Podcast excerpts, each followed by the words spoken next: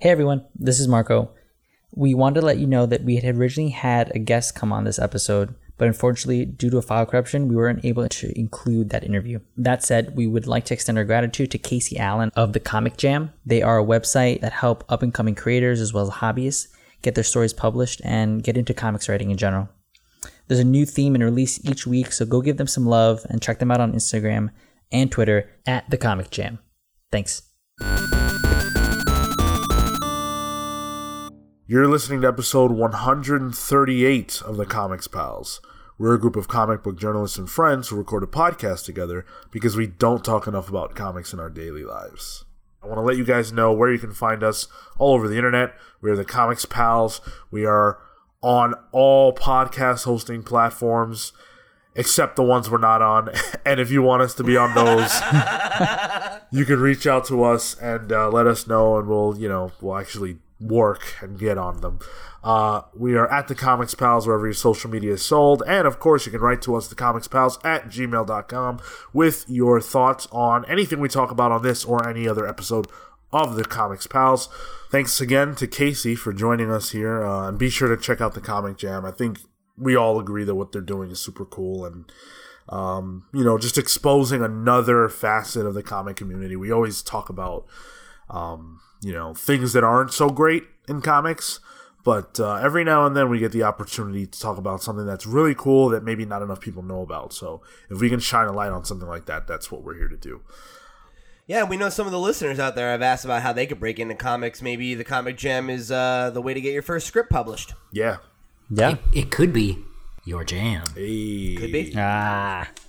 all right so we're gonna jump into the pals pulls here from marco we've got little bird number four Yeah, Little Bird is uh, Ian Bertram, um, who is an artist that I really love, and this is a book published by Image. It's been getting a lot of press. Issue one and I think issue two went back for a reprint, um, and I picked up the first one. It's like super otherworldly, very reminiscent of kind of like Dune, um, and yeah.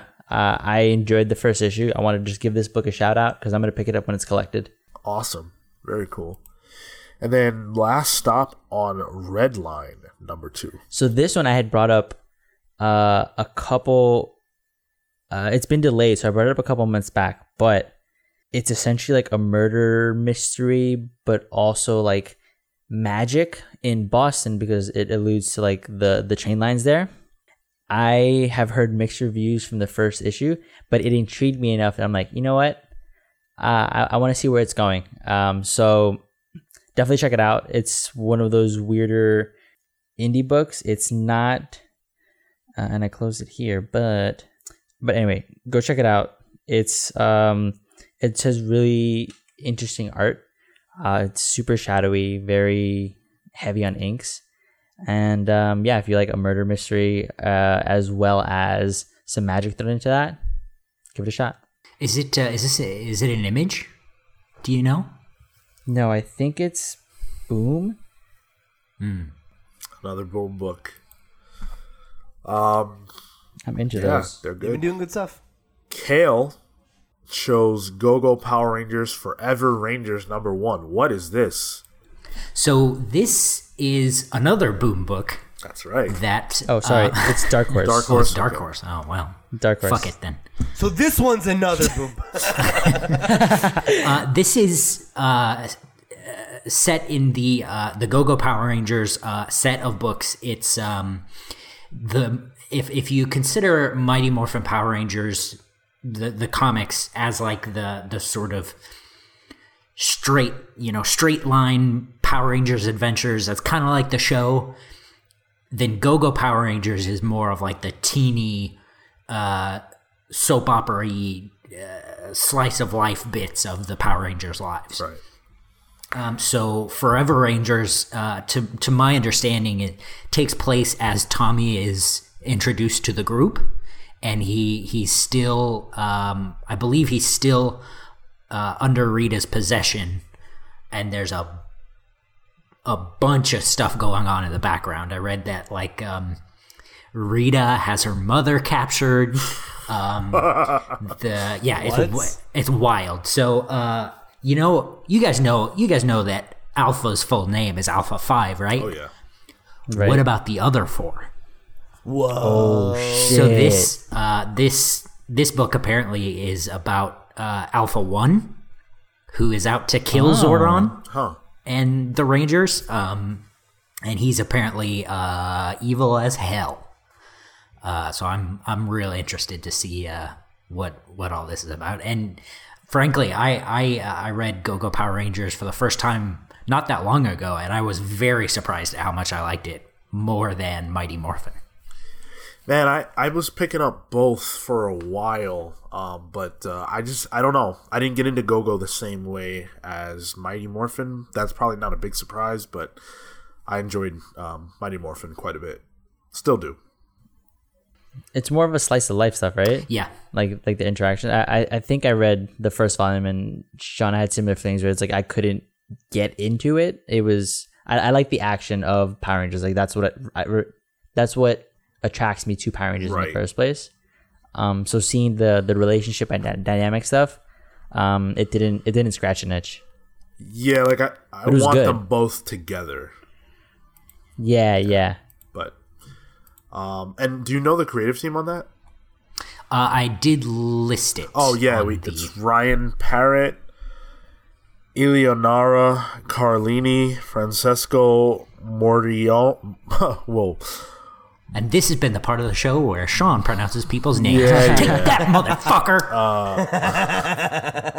Oh, you also chose uh, Usagi Yojimbo number one. I sure did. Uh, so this that is in. a, a brand new uh, Usagi Yojimbo story. Uh, from my understanding, is going to take uh, uh, it's uh, three issues, um, and it's it's about uh, it's got to do with uh, uh, puppeteers. Um, I believe I believe in Japan that's called bunraku. I could be could be wildly uh, Pete. incorrect. Oh. God damn it, Marco.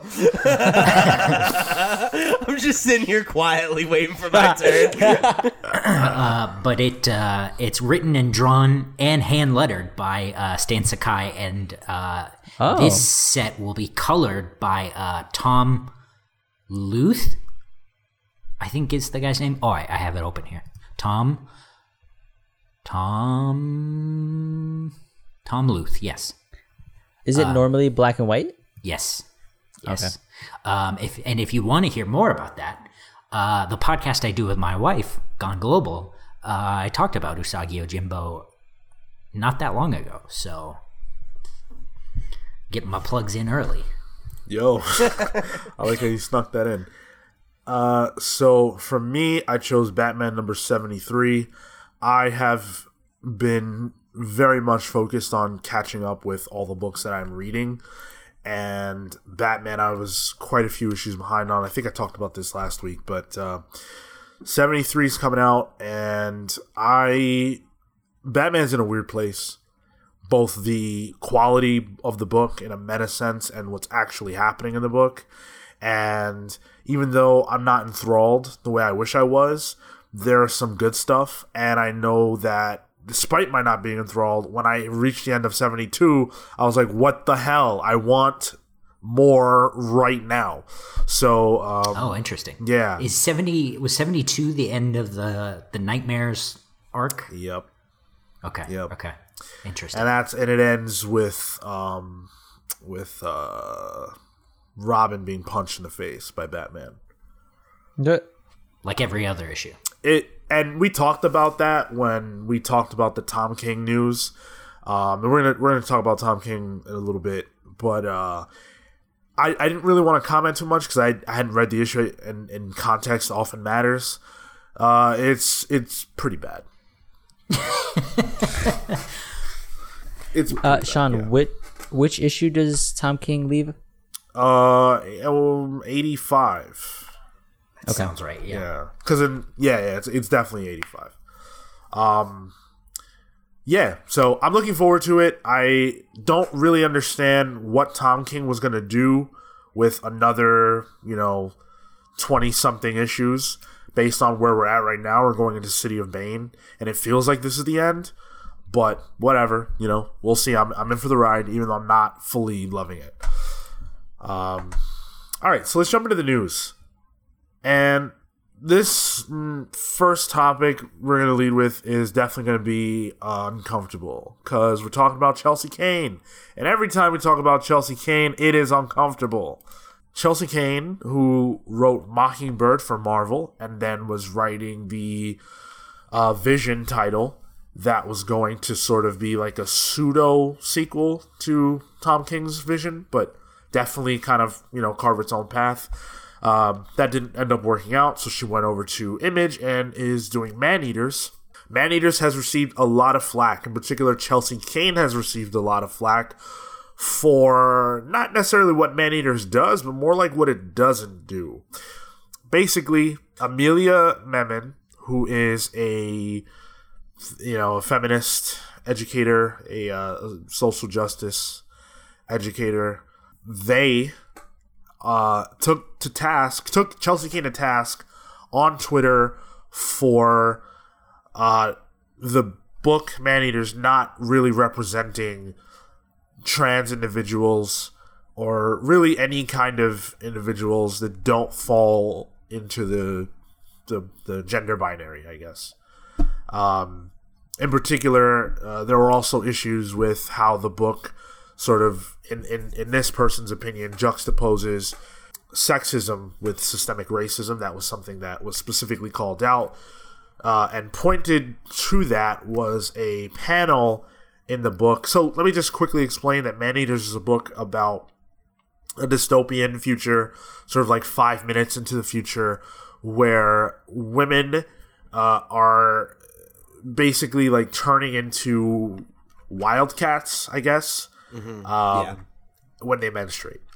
So the drinking water has been manipulated to suppress, or I, I think it's suppress the hormones to keep that from happening.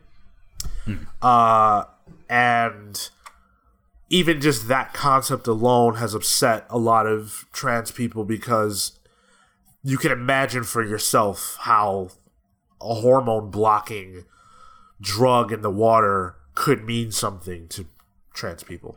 Um, Yeah. Yeah, absolutely. so in the book, there's a particular uh, three panel sequence where a girl uh, um, wants to drink water, but the boys tell her that she needs to drink specifically from her water fountain, the girl's only water fountain. Um, and the boys say, you know, go drink the water from over there. And the girl says, you know, if it's so good, then you should drink it. And the boy says, I can't. I'm a boy. Um, and all that is in, is you, you can find a link to the Comics Beat article where they do show that panel.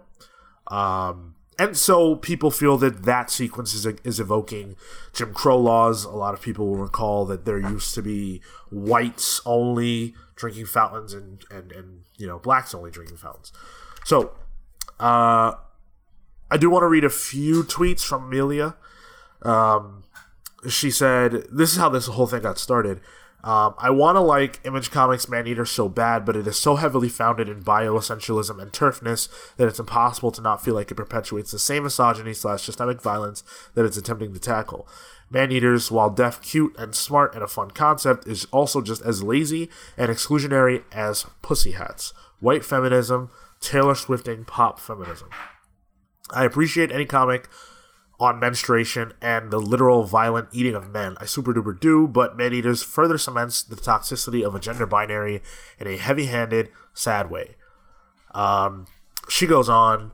I do want to read Chelsea Cain's responses because um, the book upset people enough, but I think Chelsea Cain's responses really pissed people off. It went it went further in pissing people off. She said, "Again, thanks for the feedback. Seems like you're a regular regular reader, which is weird because you hate us. I'm so grateful for the work of our three 14-year-old contributors, and then I read comments like yours, and I think, what have I done? Uh, we will be we will work on being more nuanced and less specific.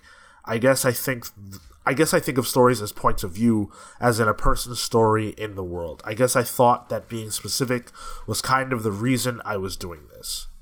So that upset people, but then issue nine took it further because in issue nine of the book, Chelsea Cain literally has the tweets printed out um on like a board It's like a billboard. like a yeah like a of. billboard Yeah. where characters in the book i don't know if they're primary characters or just you know people hanging out are standing in front of these tweets that are posted up on a billboard and um, i don't know if if people really caught this but um, one of the characters standing in front of the billboard is yawning and I, it, it, for me, Yeah. it made me feel like, oh, I'm bored of this. And then Yeah. in another Yeah. panel, there's someone sleeping on someone else's back. Is the girl like leaning on another girl falling asleep?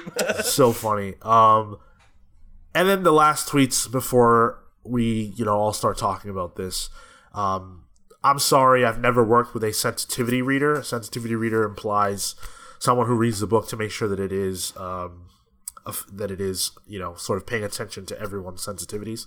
Uh, I can't seem to stop screwing up, can I? I was just trying to say that I was open to feedback, but you're right, of course, I can't ask anyone to work for free. I didn't even know sensitivity readers were a thing in comics. I really have no business being here. I work on Man Eaters for free. We thought we were doing something good. I'm so sorry. Uh then someone said, do, do not let them work for free, the sensitivity readers. I know. God, I am so stupid. The more I try to help, the more I hurt. Should I just cancel the comic? I cannot ask anyone to work for free. I don't get paid for my work on Man Eaters. Our entire budget goes to pay our team, but this is important. I will talk to Image and see if I can get money for this. Someone said, or maybe at this point, just give all your royalties to a trans at risk nonprofit group or something. I don't know. You've dug a deep hole here. Chelsea Cain went on to say, I like that you think I make money from the series. There is no money. That's a great idea. Just thought in general.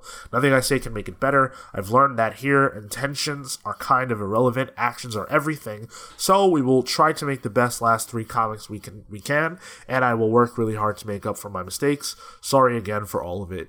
Uh, she then went on to quit Twitter um, with the final tweets stating, Man Eaters has meant a lot to a small group of people, and we will finish the last three issues for them. I'm sorry I'm not who you want me to be, and I'm sorry that Man Eaters can't be inclusive of every experience.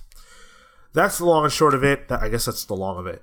Um, that's that's everything involved in this kind of whole drama, and I'm interested in talking to you guys about this for a few reasons. Number one, uh, what do you think about the initial critiques of the book and Chelsea Cain's responding to those critiques by essentially saying that uh, her book is her perspective on a specific thing, not necessarily everything?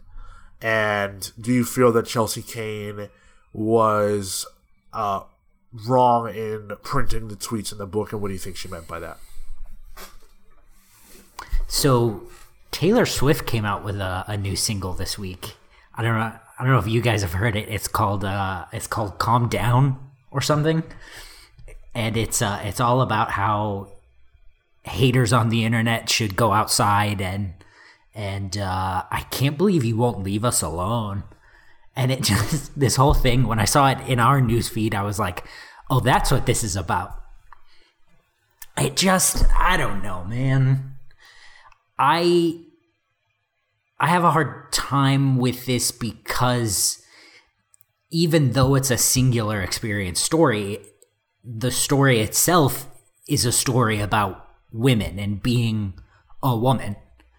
But being a woman doesn't just include white people or white women. So well, wasn't it? I didn't think it was about.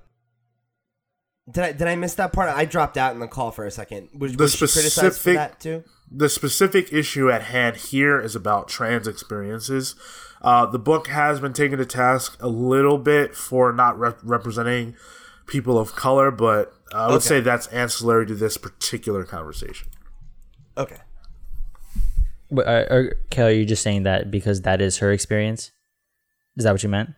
Uh, well, I, I guess the the um, the character is a a young white woman. Yeah, Um, the main character. So so white white cisgender woman, I guess, is is more accurate to say. Um, Uh, what, I, what was that face for, Sean? Nothing. That, that's the term. I'm. So I, I think for me, this is such a it's such a hard thing to comment on because I whenever I see like this issue come up, like specifically the issue of um of being critical of like you know quote unquote like like white feminism or or, or turfs or, or what have you um I, I guess i don't i don't know what to make of it because like i don't have an experience as a woman or as a trans person right? So like For for me to weigh in on it i- yeah right? For real? Um for me to weigh in on it is like it's obviously from uh an outside perspective. So like take anything i'm gonna say with a grain of salt. Um but I, I guess i get tripped up on it because i think sometimes when that this narrative emerges, right? Like Chelsea Cain is wrong for not being representative of like the entire female experience. Like, I don't, is that really her narrative to tell? You know, like I, I understand wanting to, like, they're given the subject matter and specifically the hormone blocking element of it, it does seem like something that should be addressed in universe, right? Like I think that uh, what Cale brought up there, that seems like a valid criticism. Um, but I think her exploring it beyond that is that something that like that it, it almost seems like a damned if you do damned if you don't kind of thing right? Because we've talked multiple times uh, with this in the context of race right? Where there's been critiques of white authors writing people of color or male authors writing women and what does a 40 year old white man know about a young white woman's experience or, or whatever right so why is that okay to say about white men, but Chelsea Cain's being criticized for it because she's not doing that. You know, and and I I guess I don't I, I guess I just don't really know what the right thing was for her to do to not have this come out this way. And, and I'm not defending her putting the tweets in the comic. I think that was not probably the right move. That's throwing gasoline on the fire, um, whether it's funny or not. And I, I think that there is a an element of immaturity to the way that she responded to these criticisms by very much flipping out and kind of like getting very defensive. I can't do anything right. I'm sorry, I'm not the person you want me to be. But then again, knowing her and her truth and her context of her experience in this industry is every time she tries to make a comic, people fucking attack her. When she tried to make a comic about feminism at Marvel, she got attacked by right wing nuts and fucking sexist assholes. And now she's trying to write this feminist comic and Image, and she's being criticized for not being feminist enough or for being exclusionary.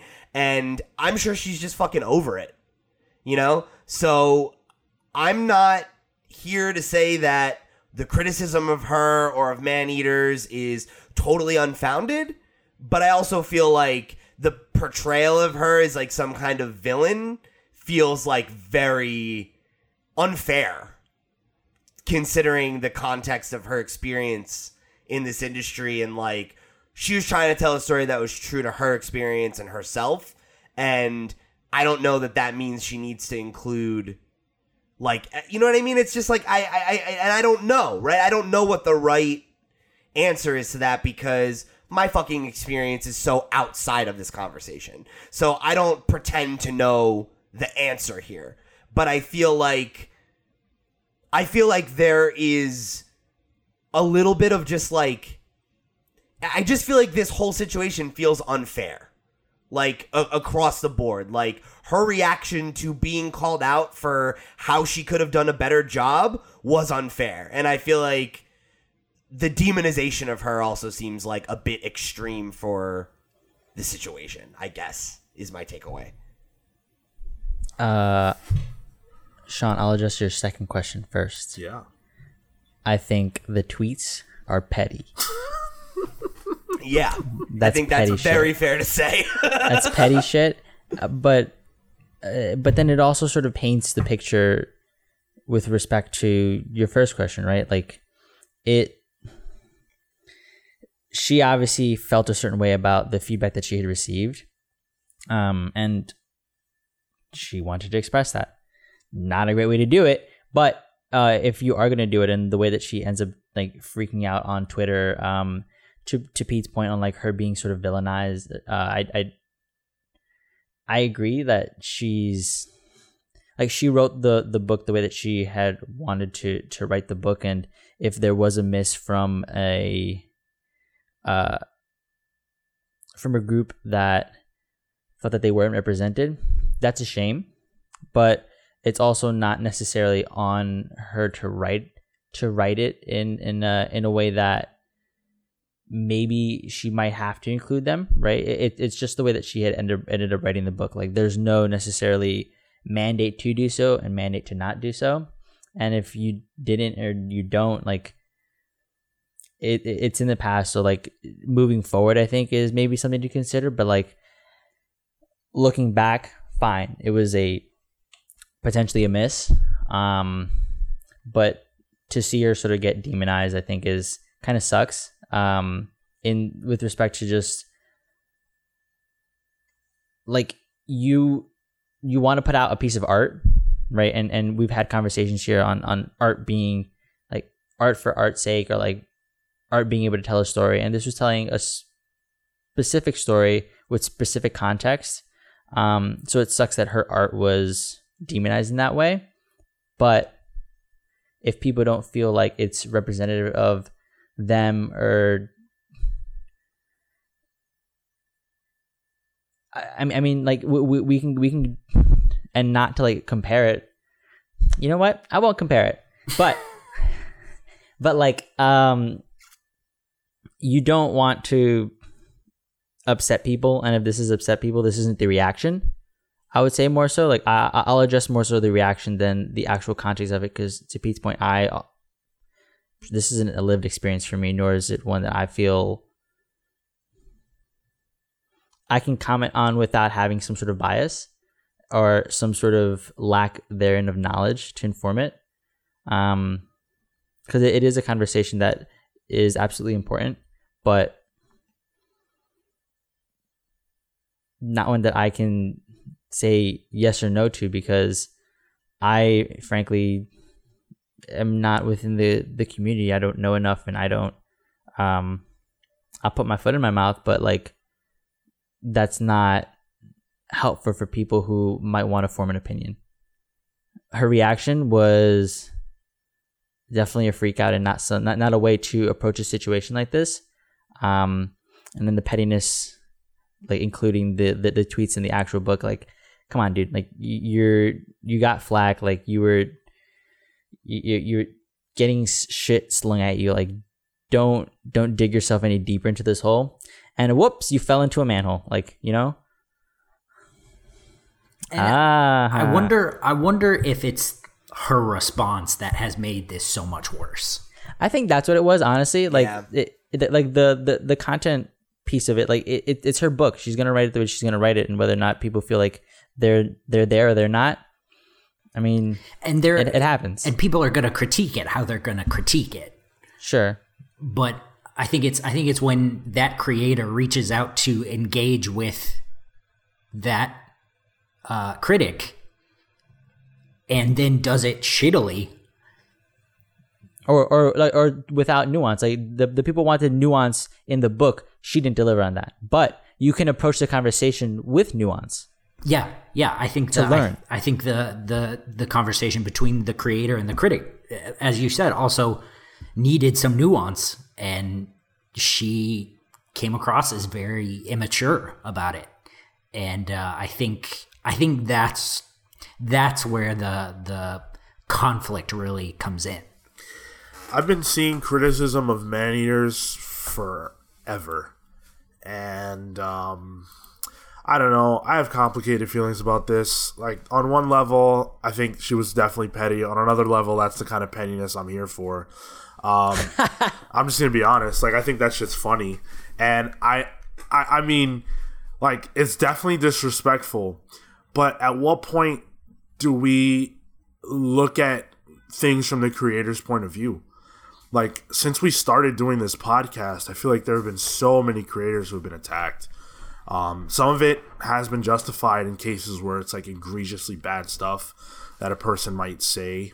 Um, but when it comes to what's inside of a comic book, um, that's their story. I feel like, and Right. you know, a lot of these stories, especially the ones that don't come from the big two, are extremely personal. And the expectation that an individual person is going to tell a story that's inclusive for all narratives is ridiculous. You can't expect that. Um, and, you know, the whole, like, the specifics of what she should or shouldn't include in a story, I feel like those are those are her choices to make and anyone can anyone you know can feel how they want to feel about that for sure but um you have to understand that if she tells if she tries to tell your story and she gets it wrong was she right for trying at all you know like Yeah, I think that's a great point, Sean. And I think like that's where I get I get tripped up on this when we get in this dialogue is it's one thing to critique Chelsea Cain's work for saying like, you know, I, I feel like it lacks the nuance that it should when dealing with these issues. That's a critique, right? But to say like she's wrong for not including these narrative threads or representing these people in this way or, or, like that feels like that feels like you get into that territory where like you are telling her what the book should be about and what it should say and and I don't feel like that's your job as a critic. I don't think that's you know, I don't like you can critique the work for not doing those things if you feel like it should and that's your right as a reader and a and a commentator, but I think as soon as it becomes this kind of accusatory like cuz I don't know, like I feel like on some level some of the initial critiques are also kind of like biting in a way that's personal. You know, so it's almost like how could she not take them personally? And I think Chelsea Cain's job as a creator on some level is to rise above that and not get down in the muck and you know, but like in the same breath like you're I think you're right, Sean, that it's like I looking at it from her her perspective, I understand why she's frustrated. Yeah, um, and I, I think about like, I think about so many different instances, like when um, Mark Waid and J.G. Jones did uh, oh, what was the Strange name of that Fruit? story? Strange Fruit. They got annihilated for even trying to tell that story. And just for context, it was a story about a black alien. Like he's his skin is black, but he's an alien, so it's not like Yeah. um, who arrives at a critical point in our in America's history with race, um, post slavery, but but but not like we weren't that far along in in freedom for black people, and they got shit on for trying to tell that story, and it's like. All right, was the story offensive? No, I read it. I'm black. I didn't. I wasn't offended. I was like, "This is awesome." Actually, a black superhero who's not from Marvel or DC. I've really not seen this very often in history. I like this, and it felt it felt real, like real, you know. Um, Yeah. and but they got trashed, and I felt like that was wrong, um, because they they tried something different.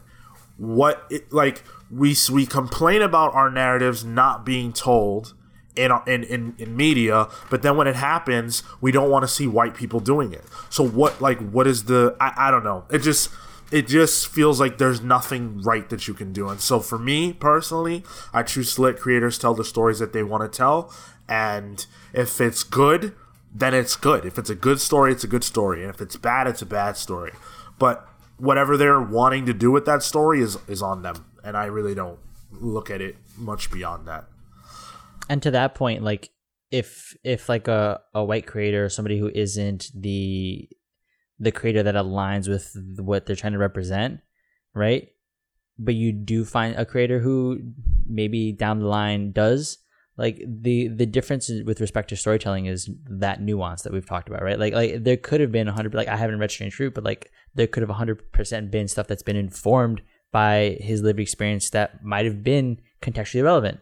But if uh if you are a creator who is black and who wrote who might have written that story maybe there's a different context for it. And all, all that really all that really denotes is that there's differences in storytelling at the end of the day. And hey, um, if you are someone who is looking for stories that are more speaking to your experience, the great thing about um, comics is that every day we get more and more diversity within the medium. You know, um, for for all kinds of people. Is it enough? Probably not.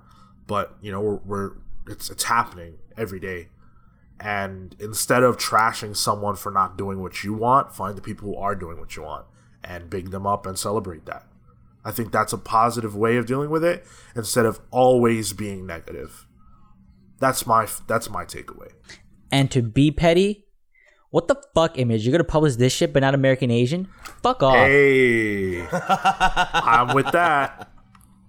I'm definitely with that. Um, so speaking of creator meltdowns, Rob Liefeld he had one of his own. Kind of a weird one. Yeah, Yeah. like, what a weird story this was. yeah. Um, he he started he started with saying DC Comics gonna drive off a cliff here real soon. Gotta get my popcorn. Uh, and then he said, I ain't never seen a company in as much disarray as DC Comics. Thank God they have Batman to act as their Tylenol, aspirin, laughing gas. Quote, more Batman will fix it, with a laughing emoji. And listen, he's not wrong so far. So Uh, and and he got a ton of flack from fans over this.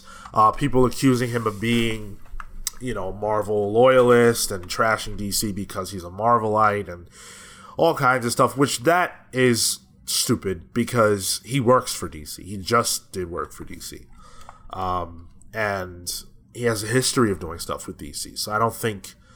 I don't know that it's coming from that place. But Dude, Rob Liefeld's tweets on this whole, like, he goes, I just worked for DC, lame reach. he tweets like he's 22.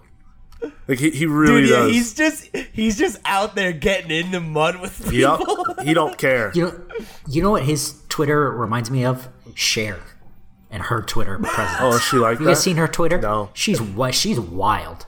Sweet. Like if if there were a sh- a Cher bot couldn't be better than Cher at Twitter. Nice. um, one of the things that he said, and, and by the way, after this whole like meltdown, um, he said that he was leaving Twitter. Uh, he said that he would be exclusively at Instagram. Um, so of course that's Instagram's gain. Uh, he said, He's, He his Twitter he account's still up, though. yeah, he hasn't. yeah, left. he hasn't. Yeah, he hasn't left. He, he was tweeting this morning. Yeah. Um, he, he also said one of these tweets, I own more DC comics than you could imagine. That's like That's such a like that's such a like twenty something tweet where someone's like, "Oh, you don't even read DC," and he's like, "Here's a picture of my long boxes, bitch." Like that's something I would do. Um and and that's something you did to Matt. Yeah, oh yeah. And I would, I would do it again. So the the weird thing he said that I uh it's not here in the Bleeding Cool article for whatever reason, but I recall this specifically, is he said that DC most recently reached out to him to work on a crossover with Image Comics where they were going to take Image Comics characters and pair them up with DC characters not too dissimilar from the Hanna-Barbera stuff that they did. What? Yeah, That sounds terrible. that's insane. What? That sounds kind of cool. No, it isn't. Well, Image has a ton of characters, a lot of them are actually awesome, but um, I'm not sure how that works. Yeah, how would that how would that fit with the DC characters? I mean, other than Spawn and Batman, like it probably wouldn't. What do you mean? Prophet? Like, but like 90s Prophet? Invincible, Invincible? Invincible. Superman, maybe? Savage Dragon. So you go. Invincible's like gone now, though. I don't know if they Hey. bring it back for a crossover. He's not Would That dead. would be sick. I'd, Could I, I'll tell you what, I'd buy it. yeah, There you I'd do that. There's a market. They did it. They did it with uh with with Marvel once. They had him cross over with Spider Man. It'd Be perfect. Right. Yeah, that was that was kind of the reason why I wanted to talk about this because first of all, like first of all, that's a crazy idea. Second of all, why is why is Rob Liefeld saying that publicly? You guys, dude, I need to read some more of his tweets too. Like he just doesn't give a fuck. Like someone goes, "Oh, you do realize Marvel went bankrupt, legit went bankrupt in the '90s, right?" He goes, "What does that have to do with the price of lemons?" Yo, he, my tweets, he, he tweets a picture of a dude, just a picture of one of the guys who I guess was giving him shit, and he goes, "It's just a picture of this dude currently talking trash to me." Dot dot dot. Come on, like just like calling this guy out, and then he goes. This, this quote tweet somebody. Why are you so butthurt about DC? It's very unprofessional for a best-selling Deadpool author, right? He put that in quotes. And then Rob Liefeld goes, "My butt feels really good. Thanks for the concern, though." He's a savage. he really is. Like he doesn't shout care. Shout out to my dude uh, at Media Slave CA. He called him the KFC of comics. That's so fucking rude, Damn. dude. Yo, I love this thing. That is actually extremely rude. Yeah, but it's but it's but it's funny. He goes, he as goes, hell. "You're the KFC of comics. Not very good. Not something many will admit liking, but strangely still around." it's fucking rude. Everybody so loves rude. KFC. Not over Popeyes. Popeyes is the greatest. duh. of all Popeyes is the shit. I want that right That's now. Marc Silvestri. Uh, so yeah, I really don't have much more to say about this except that we should make it a regular segment to uh, just read Rob Liefeld tweets on the air. Can we? Can we literally do that? Because I would do that every week. I, think- fucking love Rob Liefeld on Twitter. I think that's what we're gonna do. And for context, the Comics Pals are blocked by Rob Liefeld on Twitter. Don't know why. Wait, I still don't know why. Yeah, he, he won't. We he won't- yeah, he won't unblock us either. Did he? Did, we asked him, right? Yeah, yeah, Did yeah. he we asked no? him. And he, he just didn't. He didn't reply. Yo, whatever. I- If he hates us, he hates us. I don't get it, man. We interviewed him like two or three years ago. He was really nice. We did a great interview. It's one of our best performing things we've ever done, and he just has us blocked. So what are you gonna do?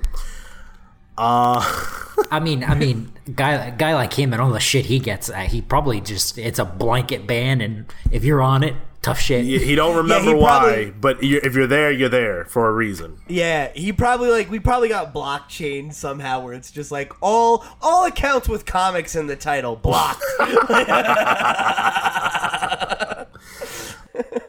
real real quick i want to i want to kind of breeze through the rest of the news if we can uh swamp thing was canceled we talked about that last week real sad stuff um allegedly there was supposed to be a three season arc uh, this is according to business insider a three season arc that was going to eventually lead to justice league dark Yep. Yep. You can do that easy. You slip in Constantine somewhere, like along the storyline, make this whole big grand thing. It's like one of the grander arcs for Alan Moore stuff, and then boom, JLD. Like yeah, and and you had stuff on Doom Patrol, so like people can swap in and out. Like it's oh yeah, that's true. um whack. Justice League Dark, I feel like they they keep trying to do this and it just keeps not happening. Like the movie was I supposed don't to know come out. why. That Yeah, I mean, movie, I Guillermo wanted del that. Toro. Yeah, Guillermo del Toro was attached for that like ten years ago, and I was so excited for it. I mean, this is the shit Rob Liefeld's talking about. Like, DC can't get their shit together long enough to make a Justice League Dark series. Dude, he knows what he's talking about, man. He does. That's funny. The KFC of comics. Uh, Marco, did you see? You know, I just thought of. Do you guys think he blocked us because we accidentally used to keep tagging that parody account of him? that only happened once. Um, did Marco? Did you watch the most recent Swamp Thing? I did not. Fake fan. Moving on. Uh, Boom! So Damn. Second time in the show where Sean has let you talk about Swamp Thing and you fucking drop the ball, dude. You're as organized as DC over there, Marco. Pete and Bessie, the Rob Liefeld of the Comics Pals. So That's a fact. I, I can't draw that's a feet. fact. listen, do I tell lies on this podcast? That's a fact. Constantly. Wrong. oh, So, uh, Heroes in Yo, Crisis. wait, real quick, Hey, Cale. If I'm the Rob Liefeld, you're the Frank Miller. So sit on that one. ooh. Well, That that sounds great, actually. well, Rob yeah. Liefeld or uh, Frank Miller did Holy Terror, which is I mean, listen, after 9-11, we were all a little all right. You know, You know what? Let's even leave it there. Let's not even approach that. Um, Heroes in Crisis was an event that is, well, let's just say It it, wasn't great. It happened. It's over now. But uh, DC Comics is continuing the narrative. They're not just gonna let it let it die. Um, we do have two spin-offs actually coming from Heroes in Crisis. One of them is a Wally West uh, follow up. So it's going to be called Flash Forward. It's a a, great move. mm, of course, six issue story written by Scott Lobdell with art What by Brett. what the fuck? Who does this? What is he? Yo, Rob Liefeld, he speaks the truth. Does he? Does Scott Lobdell pay DC to keep letting him work? Like, what? Who keeps doing this? He's not good. He's worse than Tom King. God Whoa. damn! I didn't appreciate that. I don't give a fuck. Shit. Fuck shit. Fuck shit. All right, all right, Frank, um, relax over there. Go So, off on my own holy terror. oh man, I I regret that. it's staying in. Um, So, like, wait, uh, is this just gonna be like Wally West in jail? Scott like, what is Lobdell's gonna be fucking shit's what it's gonna be. like, what is like? How do you spin out after Heroes in Crisis? He's You put Scott Lobdell on a book. That's how you spin out. but he's in jail, So, right? according to this CBR article, it says DC's fan favorite Speedster is set to embark on a mission to, quote, find redemption in a cosmos that has fought so hard to destroy him. Uh, don't really know what that means.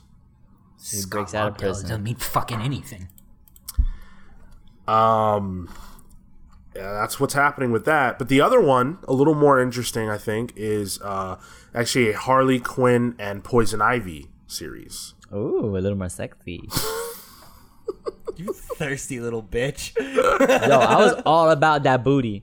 Listen, I'm not going to argue with you. Um, so it's Booty pop. It's called Harley Quinn and Poison Ivy, and it's going to be created by Jody Houser and Adriana Melo.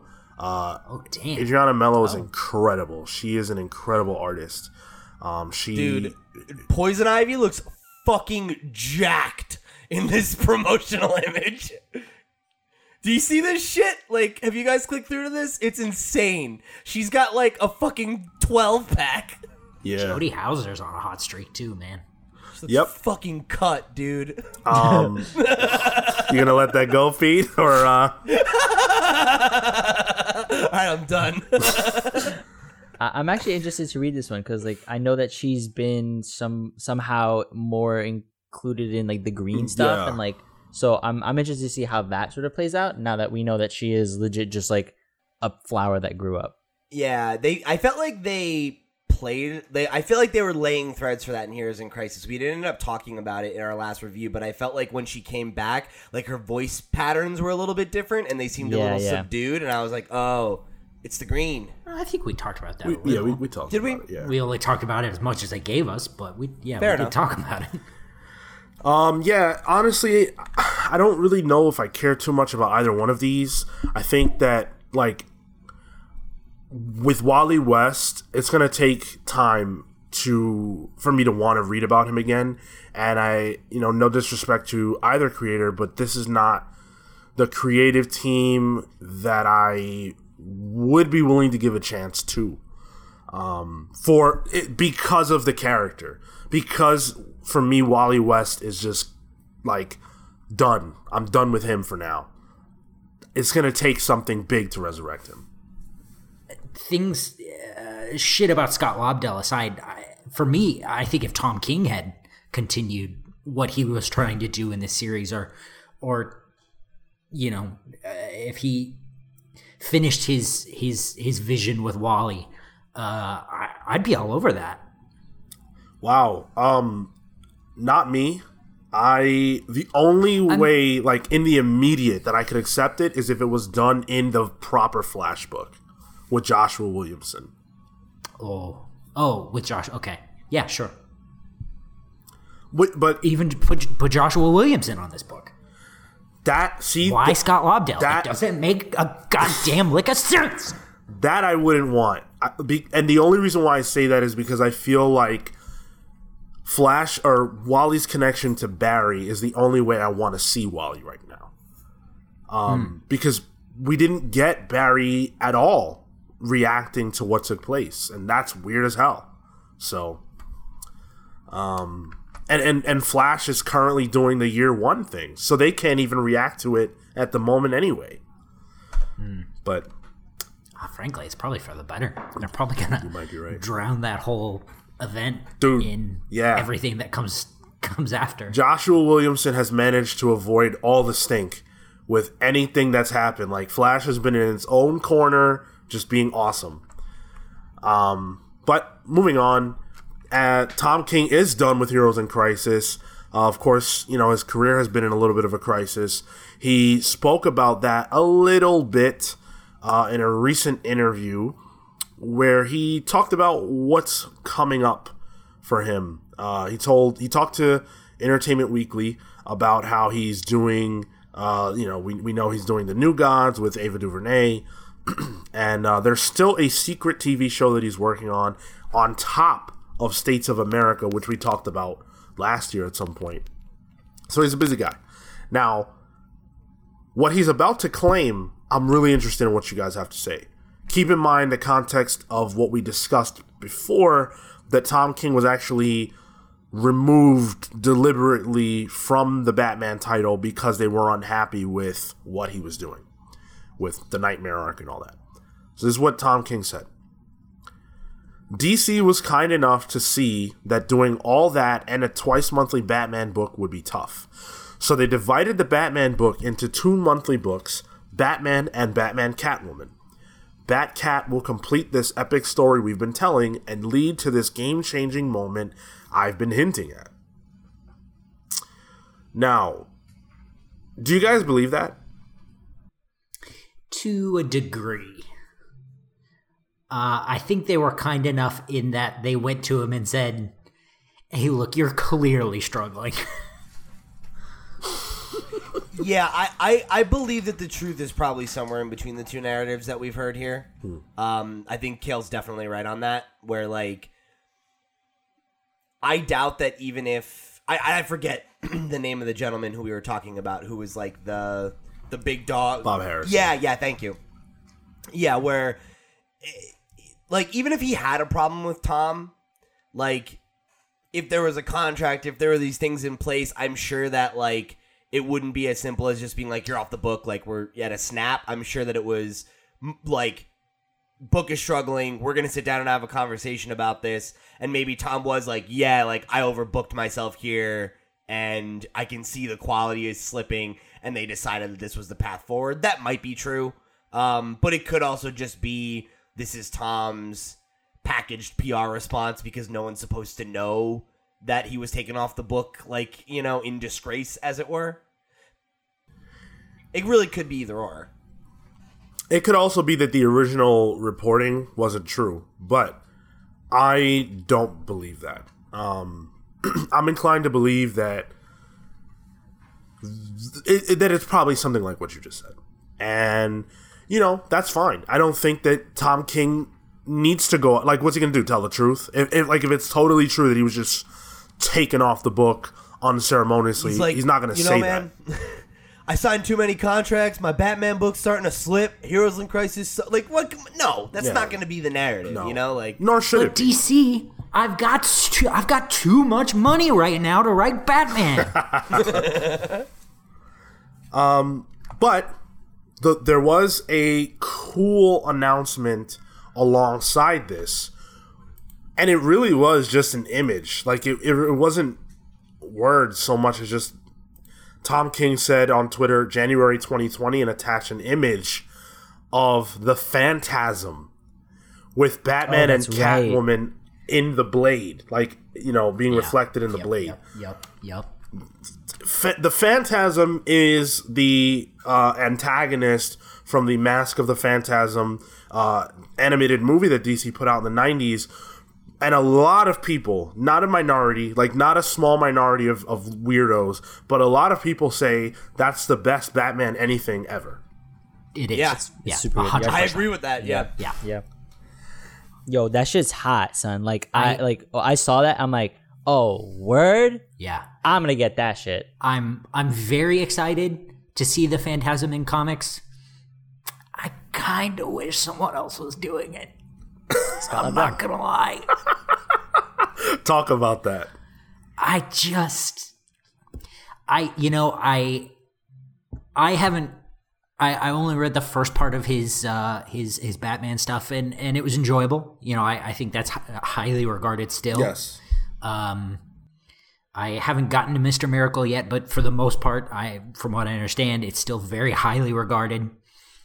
But man, Heroes in Crisis really just took it out of me, and I, I love the Phantasm, man. I don't. Okay, Could be good. if I mean it could be, it could be good. If this if this is where we're at, okay. But I boy, I wish it was somebody else. I I have a what I guess is a hot take. I don't know. Um, I personally feel that the worst part of Tom King's Batman run has been the Batman Catwoman like love relationship. Oh, really? Yeah, um, and it has nothing to do with Catwoman. I think Catwoman is an awesome character. It's just that the way Tom King writes them. I mean, there are literally pages where the only words are bat, cat, and it's annoying. Frankly, it's not. It's not interesting. It's not fun. There are issues of the book where it's just Batman and and Superman and Catwoman and Lois Lane on a double date and that sounds like it could be fun, but it's so dry that it just doesn't really bring what you would expect. Um, and it, it's it's Batman is acting like not Batman because he had his heart broken, but that flies in the face for me of every other time I've ever seen Batman have his heart broken and not care. And I, I guess the point is that Tom King's trying to humanize Batman, and that's acceptable, but it it when you like I don't like it when you can't make sense of what a character is doing when you look on their past and that this is one of those. Batman's just acting dumb. You know, he punched Robin in part because he's so stressed out over this Catwoman thing not working out that he's, you know, in a weird mode. And in Batman Rest in Peace, Batman got played. Um, I can't remember what her name was, but she ended up working with the Black Glove, and she was playing him the whole time. And he was just like, "Okay, well, guess what? I already knew that. I don't care. It doesn't matter. I'm Batman." And that that that I'm Batman perspective bothers some people. It don't bother me, and that's a big reason why I don't enjoy this run as much as I could be. And so I don't know if I care about a book that focuses squarely on their love. And I don't really get how the phantasm plays into that. I mean, it's it's uh, you've got to assume it's going to bring into canon the Phantasm character and and all her baggage, right? So Hopefully they don't change her because they changed um the Arkham Knight. So hopefully this isn't just a situation where they're they're using the name. You know, we know it's a mm, woman. yeah, that yeah. we know. We don't know that we don't know who it is. well, what if it was a man? That'd be yeah, uh, I don't want that. People, I don't think people would be happy about that one. Um, yeah, I uh, like to me that that makes the most sense is that they you know just bring her over, um, and that that alone is is the initial conflict, but um, yeah, But what is it? What's she gonna be? A jealous ex girlfriend? Like, what is the what's the swing? Like, I was just thinking that, like. I, I I hope it's not like where they make Batman the the focus of like a love triangle? like yeah, like that's that's shitty. Yeah, I don't. I don't think that would be a good look either. That's a waste. That is a waste. Like, I don't know. I don't know. I don't want to. but that's that's that's what I'm hesitant about. Right. That's why I'm like, you know, I would kind of prefer someone with actual vision in in this to do it. I think. I think it's very much we have. This is like a wait and see thing. We just have to see how it turns out because I think like to come at it and assume it's going to be bad is like, you know, it ignores the times that he's gotten it right. You know, and, and I think uh, Heroes in Crisis left a bad taste in our mouth. Batman's obviously been in a, in a rough spot, but you don't know. This could be a story that he's had planned for a while. It could be something that he's like been waiting to execute on, and he's got a great idea. We just got to see how it turns out and and hope for the best. I mean, technically, Phantasm was like a former lover, Yeah. so like, I don't know. Well, we'll see. She was. I guess what I what I meant was like I don't want it to just be that she's a jealous ex who Like sees jilted ex, right Sure, who sees sure. their relationship and wants to destroy it just for just to do it. You know. Kicks. She's It's not a Talia situation every time she shows up in Batman. Right, like with it works totally with Talia al Ghul because she is petty and jealous, and that's you know whatever. But you know, Yeah. I don't. We don't need another one of that. But the the question that I had for you guys, um, was: Do you think that this was always the plan, or do you feel that maybe this is like uh okay, well, we took you off the book. You can do whatever you want. And then Tom's like, well, I want to use the phantasm. And like, all right, I don't know. I I, I I feel like it's it's hard to speculate until it comes we out. get more, yeah. Yeah, because when it comes out, I feel like there's totally a chance, right, that like this has been leading to this, and it makes perfect sense, and you're gonna be like, oh, cool, I see why we're doing this, you know. Um, or it could just be that like Tom really likes Phantasm and wanted to use the character, and they're giving him the the, the shot, you know. Yeah, I mean, you got to think like, you know, he he said that the Batcat book was supposed to be the end of his run. You know, the last however many issues. So, you know, maybe maybe the the thing was, you know, after City of Bane, you know, Batman thinks, okay, great, I get to live my life with Catwoman now, and everything's fine, and then boom, here's a Phantasm. I'll leave the last word with uh, a couple Twitter interactions and Tom King himself. Uh, someone said, "To be honest, the last thing I want is to is to see the one, last thing I want to see is making another Talia. Uh, Andrea, in my memory, will never come to that crazy X path. She is the most well written original animated character. I hope Mr. King doesn't just do Talia's cheap copy. It's pointless and will ruin the character." And Tom King replied and said, "Agreed." So. All right. He's aware of it. Uh, that does nothing for me. All right. we gotta just we gotta just see man you know i think i think my man has earned the benefit of the doubt and if this one goes belly up next time i won't be so confident Long time to wait. January 2020 for that. hope it's good So we're going to close out the show this week with a review of Event Leviathan number 1. This is the first issue of the 6 issue mini series event, DC summer event. Uh, and they tapped Brian Michael Bendis and Alex Maleev for this one. Um, and this is kind of building off the what's been going on in Superman. There's like a huge conspiracy uh, where all these different like secret agencies that exist within DC have been under attack, and they've basically all been destroyed. Um, Oh, I wonder is that where is that where Phil is? I mean, we haven't heard from him in a while, so um, could be related, honestly.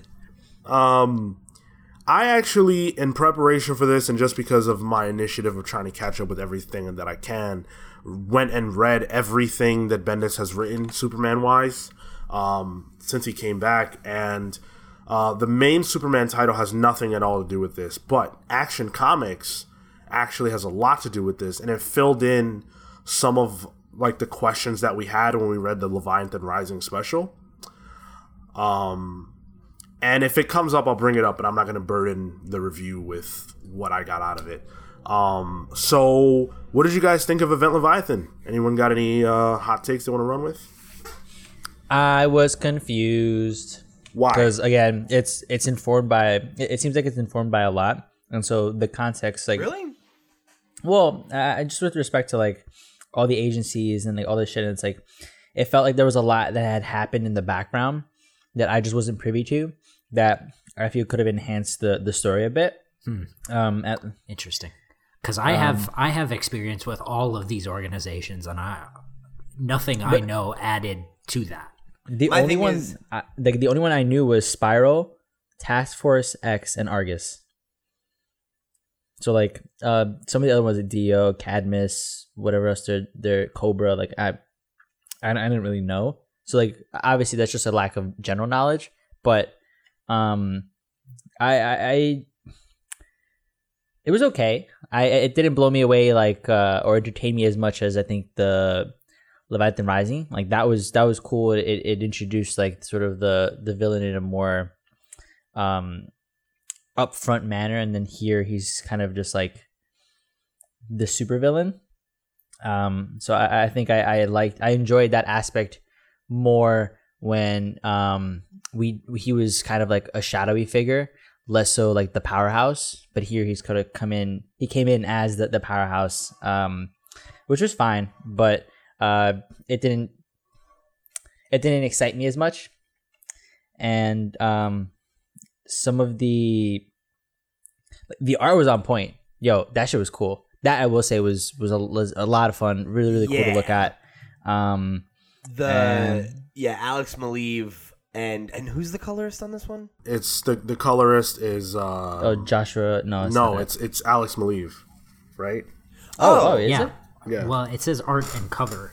Because Yeah, he does just says art, He then- does all his own stuff. Remember, like Okay, that's okay. his yeah. oh All right, well sick then, yeah, Alex Maleev like firing fire. on all fucking cylinders. I thought Yeah. like cover to cover. I really thought there like especially the color work in this book was really good. That first page of uh, of Batman scaling the building like at sundown, just beautiful. Really, really good work. Really fucking good work. I think like by by the end of it, for me, the I, I, generally don't like when the the villain's motivation is to make a new world. I just for me that always just falls flat. But I think with the with the scientists that they that they do end up grabbing, or he ends up grabbing, or they end up grabbing, like uh, I, I I see I see the potential there and like the the drive more so than he's just a villain that's trying to like change the world. He's like there's an intention, uh, and I'm I'm interested to dig in a little bit more into that intention and how this character is going to play into the the rest of the story. I I enjoyed this quite a bit.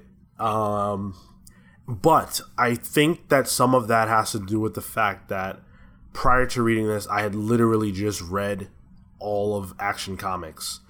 So there are some things that happen there that really inform this stuff and make it a lot cooler.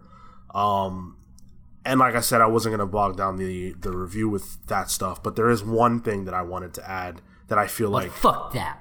well, just just one thing. Um, when when the DEO explodes because of that big blue guy, like he's all over Action Comics, and you see the one day where he just it blows up all of these organizations at once.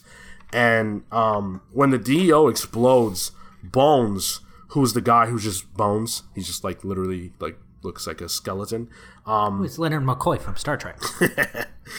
uh he he actually like gets gets picked up by a what he what what is presented as an FBI interrogator and he realizes through the FBI interrogator's dialogue that that's not really someone who works for the FBI and you you that's our that's supposed to be your first your the first time you see Leviathan um, for us on this podcast, our first time was in the Leviathan Rising special, but it's such a cool moment, um, and leading right into this is is that essentially.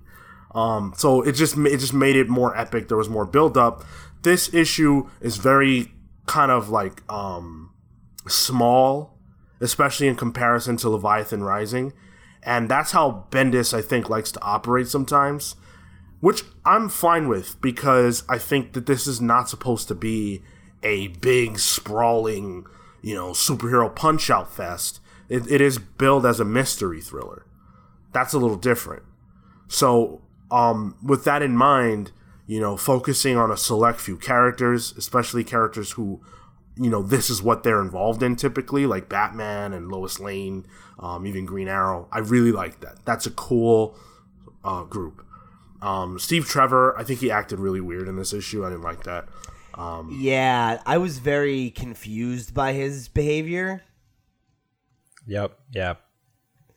Um, but yeah, I would say I agree with everything that you laid out there, Sean. The only like thing that really like kind of tripped me up was like some of the dialogue was really rough. And it wasn't even like Bendis speak where it was like people just like talking too much or anything, but I thought like his voice for Batman was really weird for me. Yeah. Yeah. It was janky. Um, yeah, like very janky. I think that's like exactly the word I would use. Like I remember on page one, uh, what is it, page two? Yeah, page two. It's when him and Lois first meet each other, and he said, he says, "Did he who gave you that Kryptonian weapon drop you here?" She goes, "I got in here myself." And he goes, "No offense meant. It's a rational deduction." And it just feels like very like, like robotic, you know? So there's a reason I think why he spoke that way, and this is me extrapolating because of what's been happening in the Batman book or the Superman books. There's a distinct, um, there's a distinct thing people do when Bendis writes Superman comics where they don't want Superman to know that they're talking about him, where he, they'll say other they'll you they'll say other things that let you know that he's talking about Superman, but not say Superman. And I think that's what Batman was doing right there. we saw that we saw that in, Ri- Rising with the uh, Yeah. whoever that woman we thought was Yeah. Amanda Waller.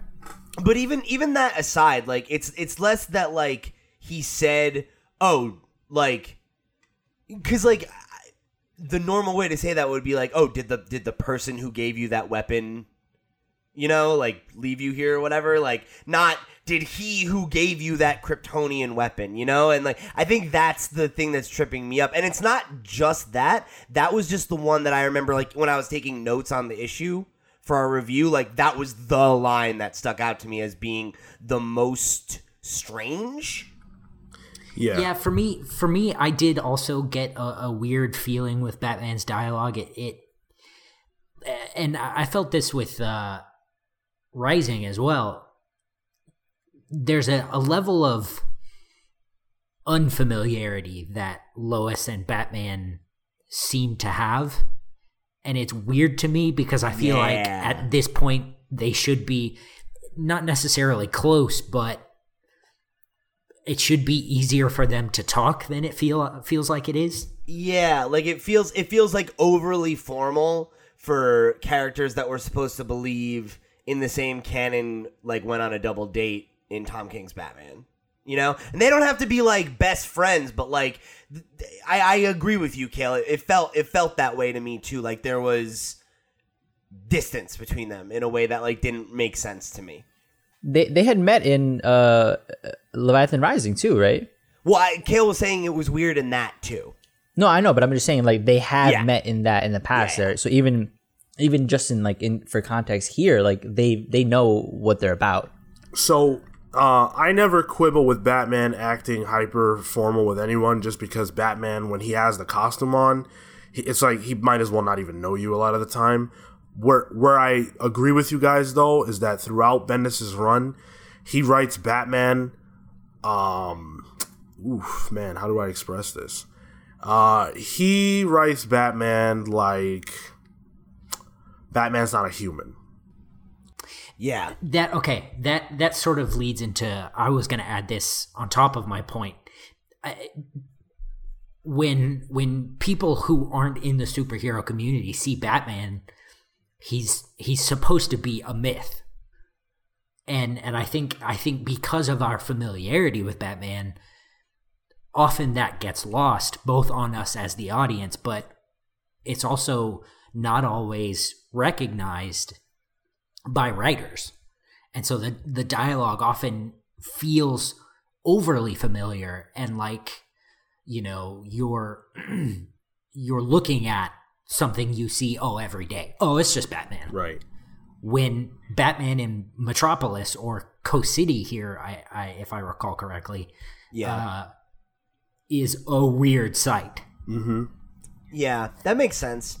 I don't know, I, and and like, I, I think even with that explanation, there's just something about the voice that Bendis has in his head for Batman that just doesn't jive with me. Yeah, He- I, I agree. he's been criticized for that from the jump. He writes Batman in a weird way, and even in one of the earlier issues, like Batman, Batman tells Superman that he has to, he, he all of a sudden has to take a shit. Like it's just really weird. Like it's it's almost like he's making fun of Batman, not writing Batman. And you know what's the thing for me too, and, and I think a lot of people our age do this. A lot of times when I read Batman comics, uh, like I kind of like hear like um Kevin Kevin Conroy's Conroy's voice. voice in my head. Yeah, yeah. And I'm like, this feels so like. It feels like Microsoft Sam reading Batman dialogue or something, you know, like because like, like here's another one, and it and it's not a weird, it's not weird dialogue. It's just a few pages in. It's after, uh, it's when they're talking to Steve Trevor, and Batman goes, "But I do not think she has anything to do with this." And it's like the do not, like what, like why not say don't? Like that's what, like nobody says do not in like a regular sentence like that. You know what I mean? Like if you ever met somebody that like weirdly formal and it's like again, I, I get what you're saying, Sean, where like there is the whole thing that like Batman has formality when he's like in the cowl, but it's like this is with people that he knows. It's not randoms, you know? It's like he knows Lois Lane. He knows Steve Trevor. Like so it just feels strange. And it's it wasn't enough to like turn me off to the issue, but it definitely took me out of his dialogue sometimes. My biggest critique of this issue is that it's too short. I think this issue should have been for a first issue. It should have been at least a few more pages, if not double sized. I think it it it doesn't accomplish quite enough for me. Um, and I think if I were coming in cold with like no context at all, it'd be really hard to, to, to get into it because by the time it starts, it ends. So Yep. Yeah. Yeah. I yeah, I wish I wish a little bit more happens than just this conversation and the flashback.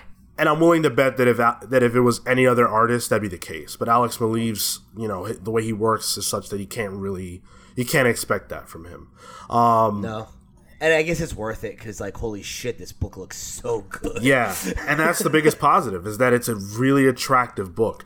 The sell for me and why I'm excited to keep reading this and why I enjoy this issue has less to do with what happened and more to do with the promise of what's to come.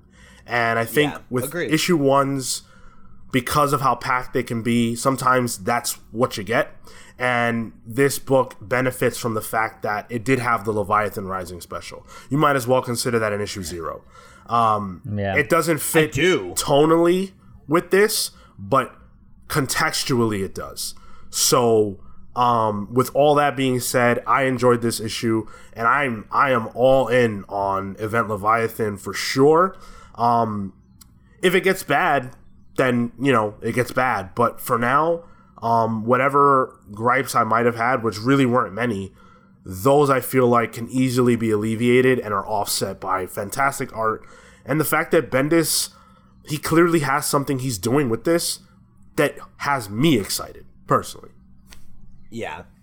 No, I'm with you on that one for sure. Uh, I, I'm interested in seeing where it goes.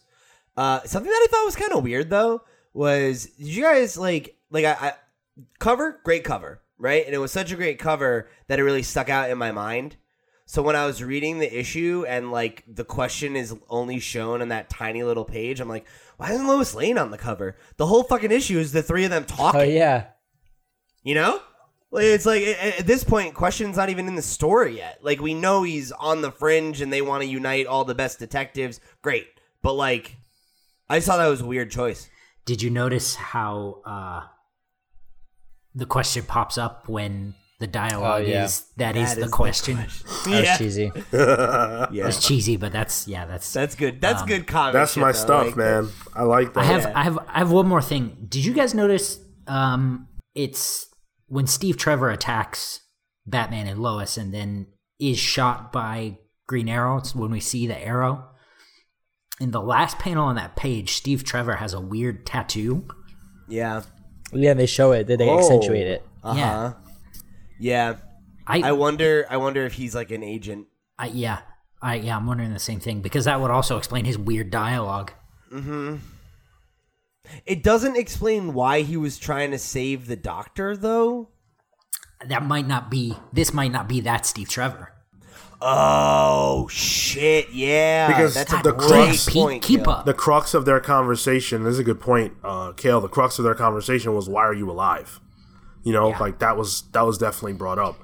and and frankly, he, he he straight up says, "I survived. I am Leviathan." And then he pivots and he's like, "Oh wait, Lois Lane is Leviathan." Right, and then he tries to to point the finger. And I actually thought that his dialogue, like I never thought of what you just said. I think you're, you're making an awesome point, but what I thought originally was like, man, that's really smart that he would recognize that now he's the number one suspect for who Leviathan is. Yes. And then Yeah, to same. also point the finger at them makes sense. Not point the finger, but point out like how genius this whole plan was.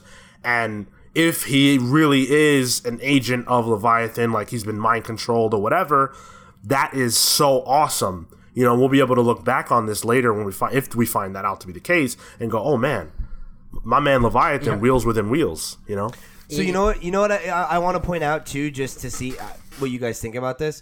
If you look at the page where Trevor's like, "You have to run right now," and then like you you see seemingly the doctor die. Obviously, that wasn't the case, right? Like they they show him that last panel, and he's like screaming, like, "Oh, like oh fuck."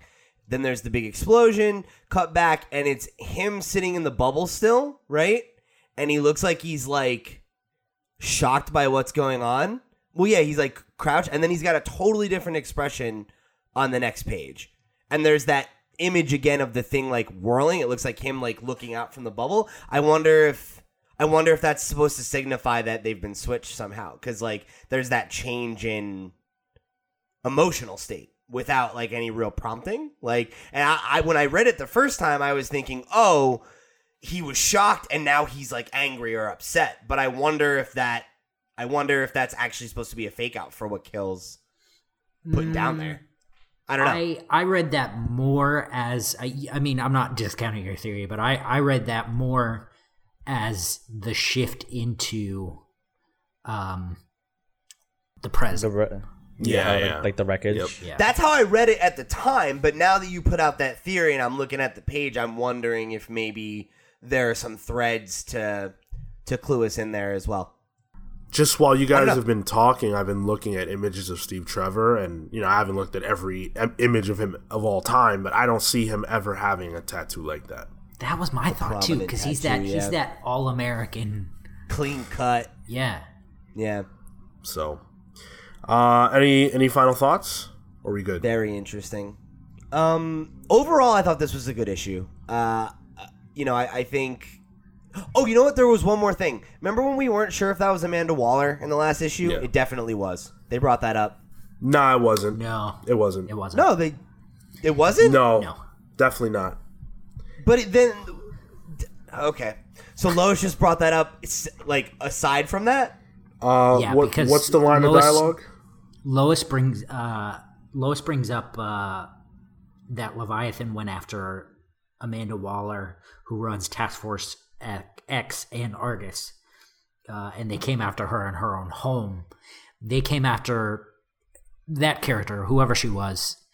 They didn't even come after her. She was in a bookstore, and then we see her later um, in her home, and she's with uh, uh, who, whoever replaced Lois at the Daily Planet. I wish I could remember their names, but th- but Yeah. you need like again. There's context missing. So that woman, Okay. that woman actually, um, she runs. She basically like runs crime in in in um, Metropolis now. Oh right. no, And- then they tease that in that in the. Okay. And that other woman she was with is the Red Mist, and she tried to fight Superman. She beats Superman, and then he like tells her leave Metropolis or you're gonna not like what happens. Um, and also Amanda Waller gets pushed out a window by. We don't see it happen, so it's possible that she was lying. But she says she gets pushed out a window by whoever Leviathan is. And then she goes into hiding and shoots Lois Lane's father. And she's currently in the Fortress of Solitude with Jimmy Olsen. So Oh, all right. that's what's going on. God, Sean, you, you said you weren't going to inundate us with knowledge. Hey, God. I needed that context. I was like, Pete seemed like Yeah. he needed some help. I wanted to help out. I appreciated it. Yeah. Okay, cool. Well, that that closes that loop for me. Rookie Um, level comics, man. Pay attention. Jesus. It's like Cale's just like picks on me all the time. Now. That's like his new thing in 2019 is just bully me. All right, so we're gonna follow Event Le- Event Leviathan, six issues, five to go. Uh, we'll be here, I believe, monthly with reviews of that book for you guys. If you read it, let us know your thoughts about this issue. Let us know your thoughts about Bendis's run on Superman, and what do you think of his weird Batman dialogue? If you have any thoughts about that, you can write to us at thecomicspals at gmail.com. You can get us on all uh, social media platforms at the Comics Pals, and of course, any podcast hosting platform that you choose that we're on. Uh, we're on most of them. If we're not where, where you want us to be, let us know, and we'll get there. Thanks again to Casey from the Comics Jam. Comic Jam, sorry. I hate it when people do that to us. So, you know, uh, the Comic Jam. Uh, you can find those guys at thecomicjam.com, the Comic Jam on social media platforms, and all that good stuff. Um, get our book clubs. We've got a bunch of book clubs out. Uh, we've got the Dark Phoenix Saga book club that's out right now. Uh, we've got uh, the Web of Spider Man that's coming Web out. spinners, Web ta- Spinners. web spinners, Tales of Spider-Man, one through three. there you go. There you go. Mysterio story just in time for Spider-Man. It's at a new uh, slot, so it's not going to be the last Friday anymore. It's going to be the last Tuesday of every month. So this one's going to be releasing on the 25th of June. there you have it. Um, so stay tuned for all that jazz. And uh, let's do some plugs. Pete. Oh, uh, one more thing I'd love to plug just for the, the channel is um, that we do have uh, a brand new social media exclusive show going out weekly now called Phil's Notes, in which Phil will be uh, reviewing comic books from his beloved comic book shelf. Um, the first one's up right now about um, friend of the show, Chris Sebela's uh, book, um, Shanghai Red. Shanghai Red. Thank you. I was like, red, red. God, my brain. Um, yeah, so go check that out right now and uh, let us know what you think of it because there's more to come.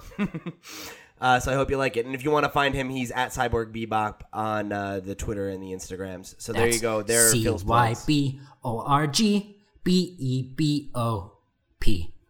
Every time Kill sings that, I like struggle to follow the words for some reason, the letters, and I'm like, I'm like, is he spelling it right? I don't even know.